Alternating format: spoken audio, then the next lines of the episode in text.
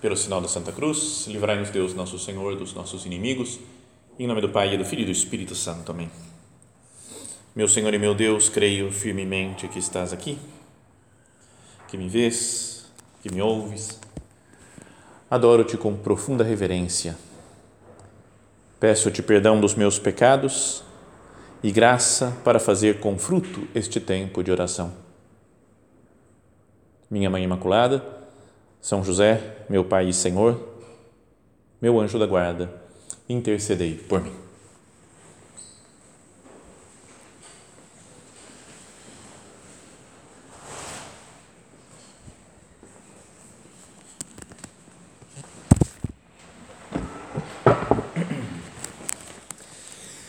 Tem um acontecimento importante né, da vida de Cristo Nosso Senhor, que é narrado nos três evangelhos chamados sinóticos, né, no evangelho de São Mateus, São Marcos e São Lucas. E é o episódio da transfiguração do Senhor. Né? Eu vou ler a versão que conta São Lucas. Ele diz assim: ele tinha se reunido lá na região de Cesareia de Filipe, né, um lugar lá no norte de Israel, com os apóstolos, perguntou quem dizem os homens que eu sou, e depois falou, e vós quem dizeis que eu sou? São Pedro falou, né, tu és o Cristo, o Filho de Deus vivo, e ele falou para não contar para ninguém. E uns oito dias depois destas palavras, então continua o Evangelho, Jesus levou consigo Pedro, João e Tiago e subiu à montanha para orar. Subiu numa montanha para fazer oração. São Lucas fala muito disso daqui, de fazer oração os outros evangelistas contam a mesma história, mas não falam que era para rezar né, que Jesus tinha subido. Enquanto orava, de novo, né, falando que ele estava fazendo oração num ambiente de conversa com seu Pai Deus, enquanto orava, seu rosto mudou de aparência e sua roupa ficou branca e brilhante. Dois homens conversavam com ele, eram Moisés e Elias. Então, a aparição de, dois personagens fundamentais do Antigo Testamento, né, Moisés e Elias no alto do Monte da Transfiguração. Apareceram revestidos de glória e conversavam sobre a saída deste mundo que Jesus ia, iria consumar em Jerusalém. Então era um momento de beleza, né, de maravilha e brilho de Jesus, mas estavam falando da, da morte de Cristo. Né? Queria sair desse mundo, do seu êxodo, da sua paixão, morte e ressurreição. Pedro e os companheiros estavam com muito sono quando acordaram, viram a glória de Jesus e os dois homens que estavam com ele. E enquanto esses homens iam se afastando, Pedro disse a Jesus: Mestre, é bom ficarmos aqui. Vamos fazer três tendas, uma para ti, outra para Moisés e outra para Elias. Nem sabia o que estava dizendo. Estava ainda falando quando desceu uma nuvem que os cobriu com a sua sombra. Então eles entraram dentro da nuvem. E ao entrarem na nuvem, os discípulos ficaram cheios de temor. E da nuvem saiu uma voz que dizia: este é o meu filho, o eleito, escutai-o. Enquanto a voz ressoava, Jesus ficou sozinho. Os discípulos ficaram calados e naqueles dias a ninguém contaram nada do que tinham visto. Ficou uma coisa entre eles só. Pedro, Tiago e João e Jesus que sabiam daquele acontecimento. Bom, é, dando sequência a essas meditações que estávamos falando de lugares da Terra Santa, vamos falar sobre essa montanha que na verdade não é citada no Evangelho, né? não fala o nome dela em nenhum dos Evangelhos, nem Mateus, nem Marcos, nem Lucas. Depois também acho que São Pedro que vai falar numa das cartas dele, ele fala que subiu na montanha e Jesus se transfigurou, mas sem falar que montanha que é. Então tem duas teorias, né? tem três na verdade, né? uma fala que é o monte Hermon, que fica lá bem no norte de Israel, muito alto, outros falam que é no monte Meron, um pouquinho mais para o sul, e mas a grande maioria e é aceito por quase acho que quase 100% das pessoas em geral, que é o Monte Tabor, muito próximo de Nazaré, na Galileia, onde Jesus andava e pregava com os com os apóstolos. E também tem muitas coisas lá nesse lugar, nesse monte, no Monte Tabor, que mostram que existia um culto já muito antigo, né? de muito do começo do cristianismo, já se construíram igrejas, né, para é, como que testemunhando que foi lá o lugar da transfiguração do Senhor. E tem muitas outras explicações. Quem quiser pode procurar aí na internet. Tem, tem explicações de por que, que deve ser lá, muito provavelmente, o lugar da transfiguração. Tem um livro que já citei outras vezes que vai fazendo um resumo de, dos lugares da Terra Santa e assim fala do Monte Tabor. Se ele fosse parte de uma cadeia montanhosa com os seus 558 metros acima do nível do mar, dificilmente se notaria. Olha, porcariazinha. Né? Tem qualquer montanha aqui da Serra da Mantiqueira, a gente vai ter 2 mil metros, 1.600 metros, 1.800. Monte Tabor, 558 metros.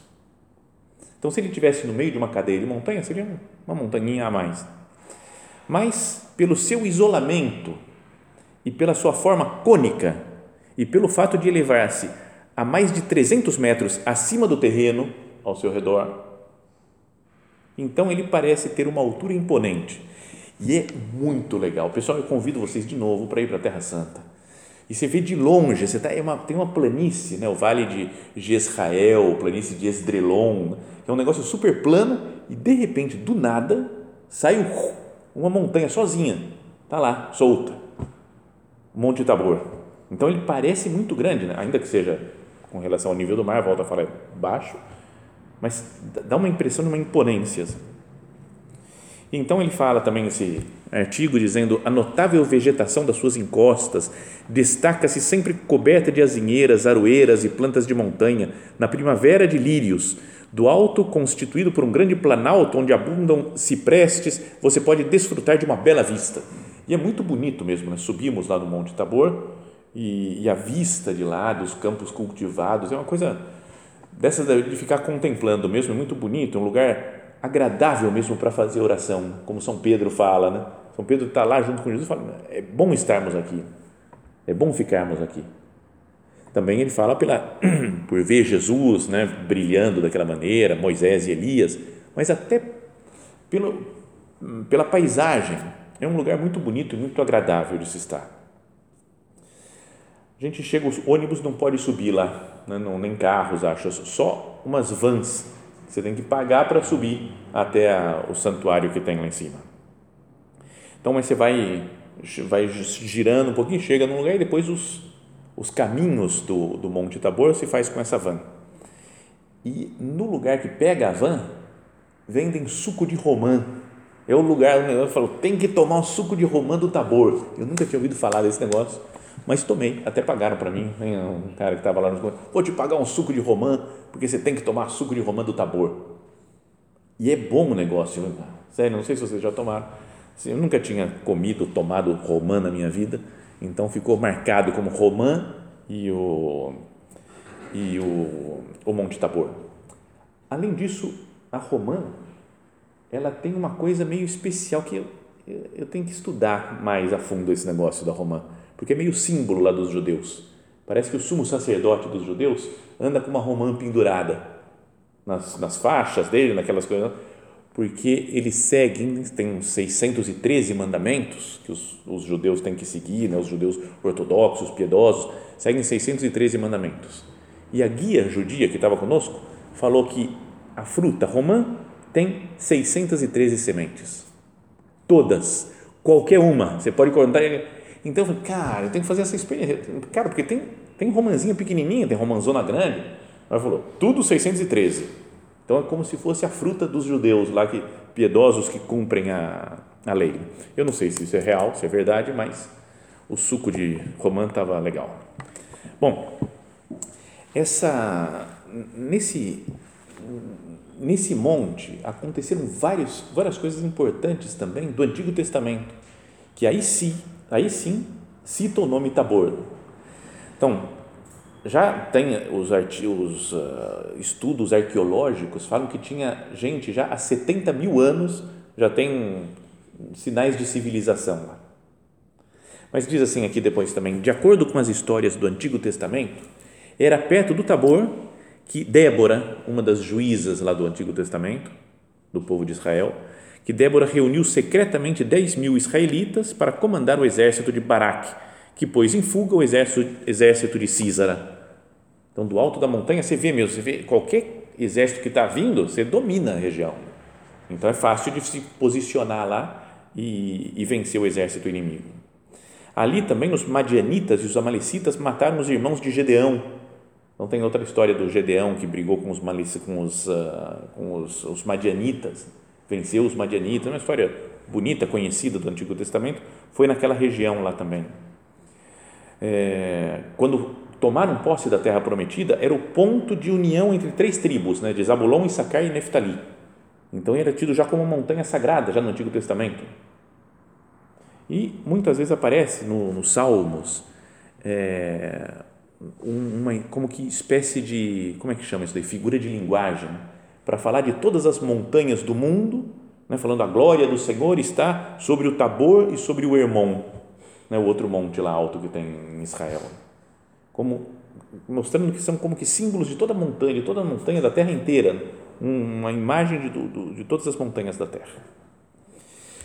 Bom, ali perto também tem outro acontecimento da vida de Jesus, que é a cidade de Naim, onde Jesus ressuscitou o filho da viúva. Então, lá de cima da montanha você vê a cidade de Naim, ali embaixo, né? muito próxima, assim, poucos minutos de carro. Então, mas agora tem a história que é da, da, do culto no local lá, o que, que a gente vê agora, como é que está. Então, é uma história como da construção da igreja e do culto, da manutenção do local sagrado, uma história complexa, como tudo na Terra Santa. Porque antes existia algum culto, alguma coisa assim, algumas pessoas falavam, mas quem chegou lá e mostrou é aqui e tal foi principalmente, muitas vezes, Santa Helena, mãe do imperador Constantino. Então já tem umas igrejas que acho que é ela que mandou construir, né? uns resquícios de igreja que ela mandou construir. Mas depois pelas invasões que tem de todos, né, dos bárbaros, lá dos persas, dos turcos, depois a coisa vai sendo destruída, reconstruída outra vez, destruída. Os cruzados vão lá no ano 1100 mais ou menos e tomam posse daquilo lá também, constroem uma igreja no alto do Monte Tabor, mas depois é destruída outra vez. Então tem idas e vindas, até que no ano 1600 mais ou menos, pouco depois, é, é dada aquela montanha para os franciscanos, para que eles construam um convento, né, uma, uma igreja, e eles ficam lá, só que o, processo de construção da igreja não foi tão simples assim, tanto que ela foi construída, terminada de construir em 1924, a que tem lá agora. Vai fazer ainda daqui dois anos, faz 100 anos a igreja só. Comparado com a história de dois mil anos de tudo que mais de dois mil anos de tudo que aconteceu lá. E ela foi construída por um grande arquiteto que já falei aqui em outras meditações, que é um italiano Antonio Barluzzi, que o homem era muito piedoso, grande arquiteto, muito bom e tinha ideias muito bonitas né, de decoração da igreja, de coisas que falavam do evangelho. Basta você estar tá lá na igreja e tá, a construção está pregando, parece, para você. Então, é uma igreja. O que chama muito atenção é que ele é muito grande, talvez seja a maior das igrejas que ele fez, talvez a maior da Terra Santa. É grande, e é muito iluminada. Tem janelas grandes e tem o que ele queria fazer esse arquiteto, mas que depois não deu por era deixar aberto o teto, não ter teto a igreja. Mas acho que não tinha jeito porque lá pela sujeira, poeira, chuvas, né, raios e trovoadas ia ser complicado não ter teto, né, destruir tudo que tem lá dentro. Mas para mostrar que a igreja deve estar aberta para o divino, para a luz de Deus então ela é iluminada para lembrar da transfiguração do Senhor. Jesus se transfigurou. Né? Fala o Evangelho que ele ficou todo iluminado, né? brilhando. Diz assim, né, aqui, é, enquanto orava, seu rosto mudou de aparência e sua roupa ficou branca e brilhante. Então, na igreja, ele quer deixar acontecer isso daqui, né, pela, só pela construção, pela arquitetura da igreja. E ela tem é, dois andares digamos assim, né? tem, tem dois, na, na altura do presbitério, sabe o lugar onde está o altar, aqui onde eu estou, por exemplo, na capela, é como se fosse um lugar mais elevado. E embaixo tem um outro altar que é chamada cripta da igreja. Então, quando você entra na igreja, você vê dois andares lá na frente. Um altar em cima, que é o altar onde se comemora a cena da transfiguração, tem um mosaico muito bonito, né? Dourado, um céu dourado, assim, de, mostrando o acontecimento brilhante lá da transfiguração. E embaixo tem o altar da cripta, que tem muitas representações, muitos mosaicos, de uma beleza, mas incrível. Não sei se era a emoção de estar na Terra Santa, e o negócio talvez não seja tão bonito assim, Mas sabe, você está emocionado, está lá e está no alto do Monte Tabor, Jesus transfigurou, você olha aqui, você fala, cara, isso é muito lindo. Então fiquei emocionado até. E foi o lugar que eu celebrei a missa. Então, o nosso grupo foi lá e tinham reservado né, a, a, o altar de baixo, lá o altar da cripta, para a celebração da Santa Missa. E tem muitos bancos laterais, assim, era como quase um círculo, umas 30 pessoas em volta do altar e celebramos lá a missa. Depois só que fui estudar, ler um pouco mais e descobri que o altar era dos cruzados, da época deles lá. Deve ter sido, acho que, talvez dos altares mais antigos que eu celebrei na vida, então, né? Já tem mil anos quase o, altar. E atrás, no vitral, tem um vitral muito bonito, tem umas aves lá assim desenhadas no vitral que falam da ressurreição, mas no centro do vitral tem um cálice com um líquido amarelo dentro em vez de ser o líquido vermelho normal, que a gente pode pensar no sangue de Cristo, no do vinho, é um, sangue, é um líquido amarelo que simboliza o fel, ou um cálice amargo que Jesus teve que tomar na sua cruz. Então lá é o lugar da transfiguração, maravilhoso, mas diz aqui que Moisés e Elias conversavam sobre a saída de Jesus desse mundo, da sua morte em Jerusalém. Então também está presente o símbolo lá da, da crucifixão, da dor, do sofrimento. Quando vocês forem para lá, aconselho vocês repararem na diferença que existe entre essa igreja, que é a igreja iluminada, aberta no Monte Tabor, onde estavam, Jesus levou só Pedro, Tiago e João, nesse grupo mais seleto dos discípulos. E comparem essa igreja com a do horto do Getsemane, do Jardim das Oliveiras, que também Jesus levou só esses três, Pedro, Tiago e João. No, na, no Tabor falam que viram o rosto transfigurado de Cristo, brilhante. E no Horto das Oliveiras viram o rosto desfigurado de Cristo. Um Cristo sofredor, que estava angustiado até a morte, ele fala. Minha alma estava numa tristeza mortal, começou a sofrer, suar sangue, porque a igreja, nesse lugar, é super escura. É da igreja mais escura que eu já vi também na minha vida. Entrar, você, até o olho acostumar, você não enxerga nada. Ele, tudo, cara, não tem uma luz aqui. E essa foi a ideia mesmo do arquiteto, é o mesmo arquiteto que fez as duas igrejas, o Barluzzi. A igreja do Tabor, aberta, iluminada, brilhante, maravilhosa, e a do Calvário, lá do, da, da, do Horto da, das Oliveiras, né, do Jardim do Getsemane, escura, onde tem a pedra onde Cristo chorou orando para o seu pai. Né? Pai, afasta de mim esse cálice, não se faça a minha vontade, mas a tua. Bom, então isso que eu queria que a gente agora pensasse, imaginando, né?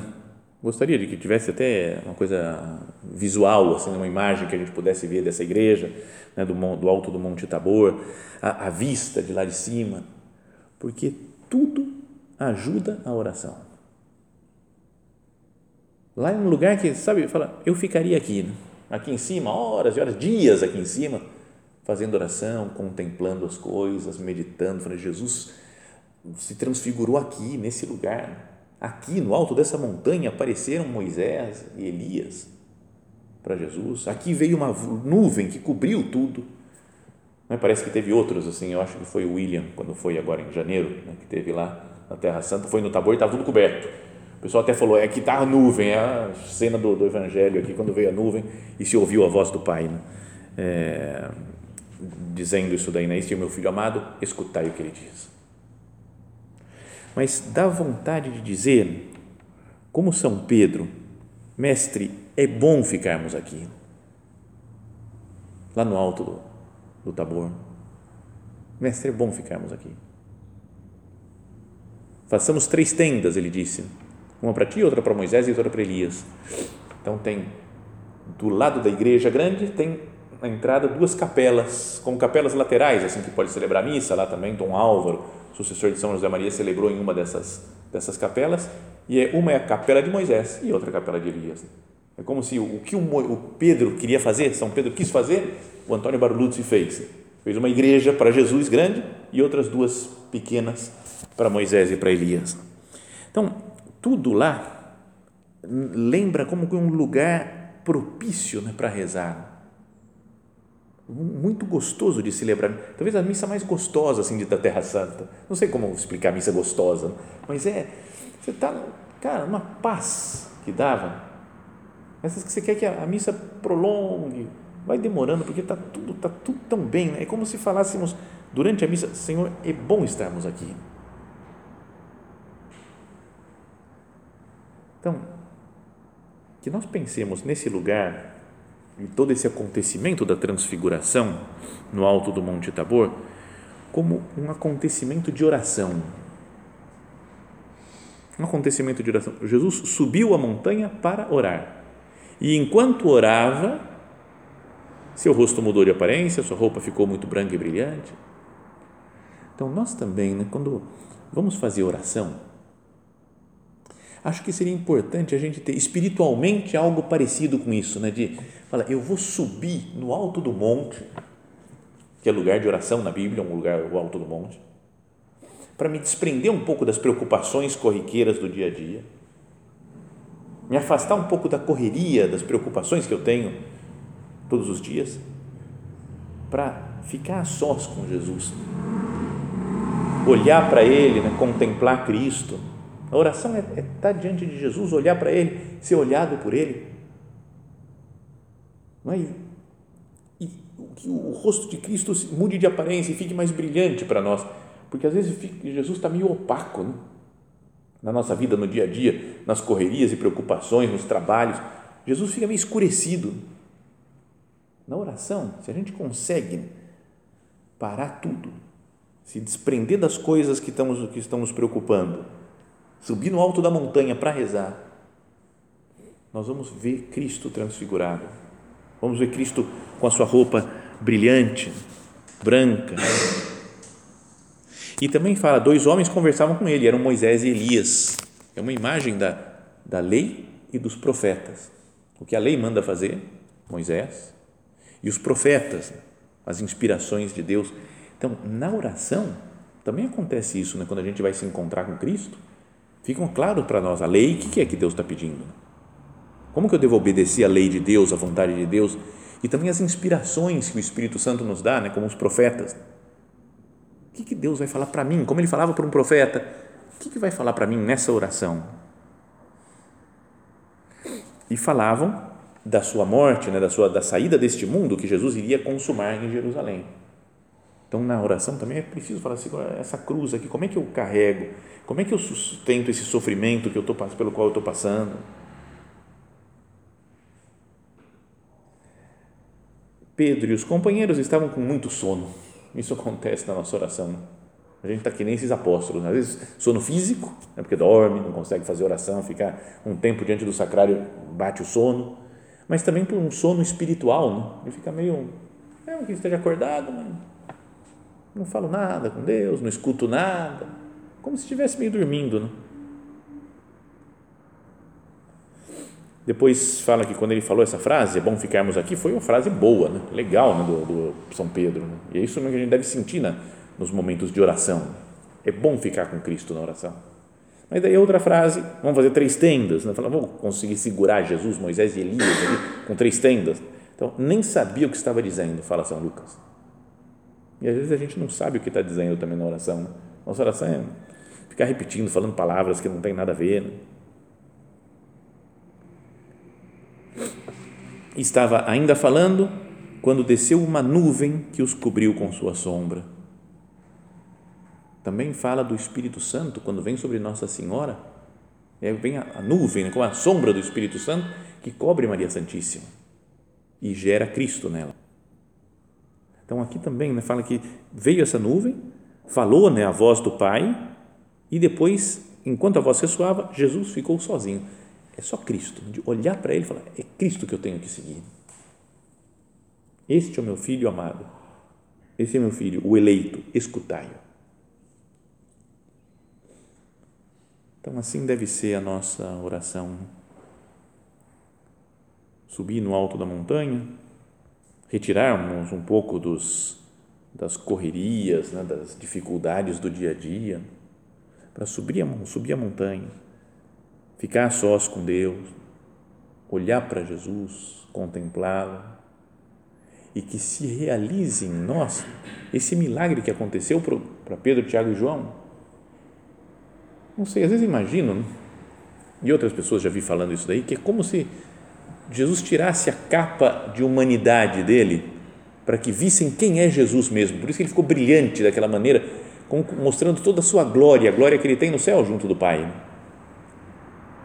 E deu para aqueles três apóstolos, Pedro, Tiago e João, a possibilidade de verem, foi uma coisa como que um milagre nos olhos deles, né? para que eles abrissem os olhos de verdade e vissem quem é Jesus Cristo. Um pouquinho antes eles tinham falado já, né? Falou, quem, e vós, quem dizeis que eu sou? Tu és o Cristo, Filho de Deus vivo. Então, agora vocês vão ver como é que é o Cristo mesmo, o Salvador. E mostra toda a sua glória no alto do monte.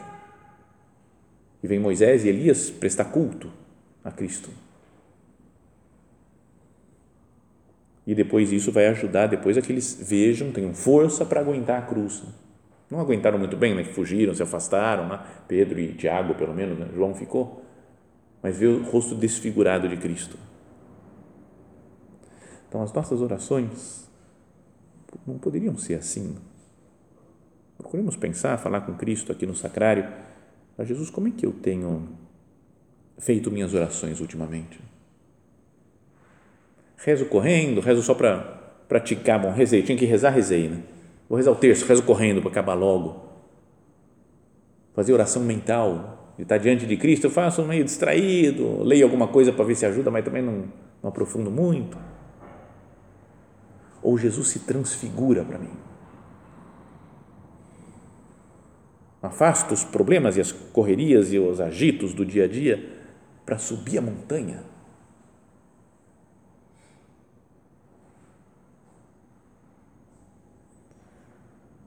E me encontrar com Deus.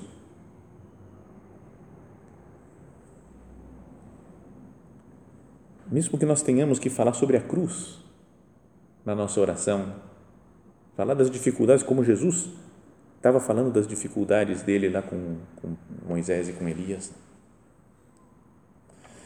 Mas que nossa, as nossas orações sejam isso, num momento de estar a sós com Deus, para ver Jesus. Que nós possamos dizer com São Pedro? Mestre, é bom ficarmos aqui. Senhor, que nós ganhemos gosto pela oração, gosto pela pela participação na Santa Missa. Não queira, não, não queira que vá tudo rápido, que acabe logo. Gosto de fazer uma leitura espiritual, gosto de rezar um terço. Mestre, é bom ficarmos aqui. Pensamos a Nossa Senhora que nos ajude, né? Porque de vez em quando a gente quer ficar lá embaixo do monte Tabor, não quer, não quer subir não, né? Tá, tá, muito trabalho, agora não está dando tempo. Tem que resolver umas coisas, depois, quando sobrar tempo, eu, eu subo para ver se Deus está lá em cima. E vamos deixando, às vezes, oração, a missa, outras práticas de piedade. Que Nossa Senhora nos pegue pela mão e nos leve para o alto do monte, que é o lugar onde nós conseguimos estar sós com Cristo nosso Senhor vem na cabeça uma música, mas que é, cai muito nível, né? Com todo respeito aos que amam esse daí, mas a montanha do Roberto Carlos, né? eu vou subir a montanha e ficar bem mais perto de Deus e rezar. Mas essa ideia aí da, da, né, da, da música é o que a gente tem que fazer em cada oração. Subir uma montanha espiritual, subir o tabor espiritual para nos encontrarmos com Cristo. Que Nossa Senhora nos ajude né, nessa tarefa que seja algo cotidiano da nossa existência. Que a oração não seja uma coisa de vez em quando, só como foi aqui nesse momento aqui para os apóstolos. Né? Uma vez Jesus subiu no alto do Monte Tabor e, e se transfigurou. Que para nós seja como algo constante. Né? Todos os dias eu quero subir para a montanha para ver Jesus e que Ele se transfigure para cada um de nós.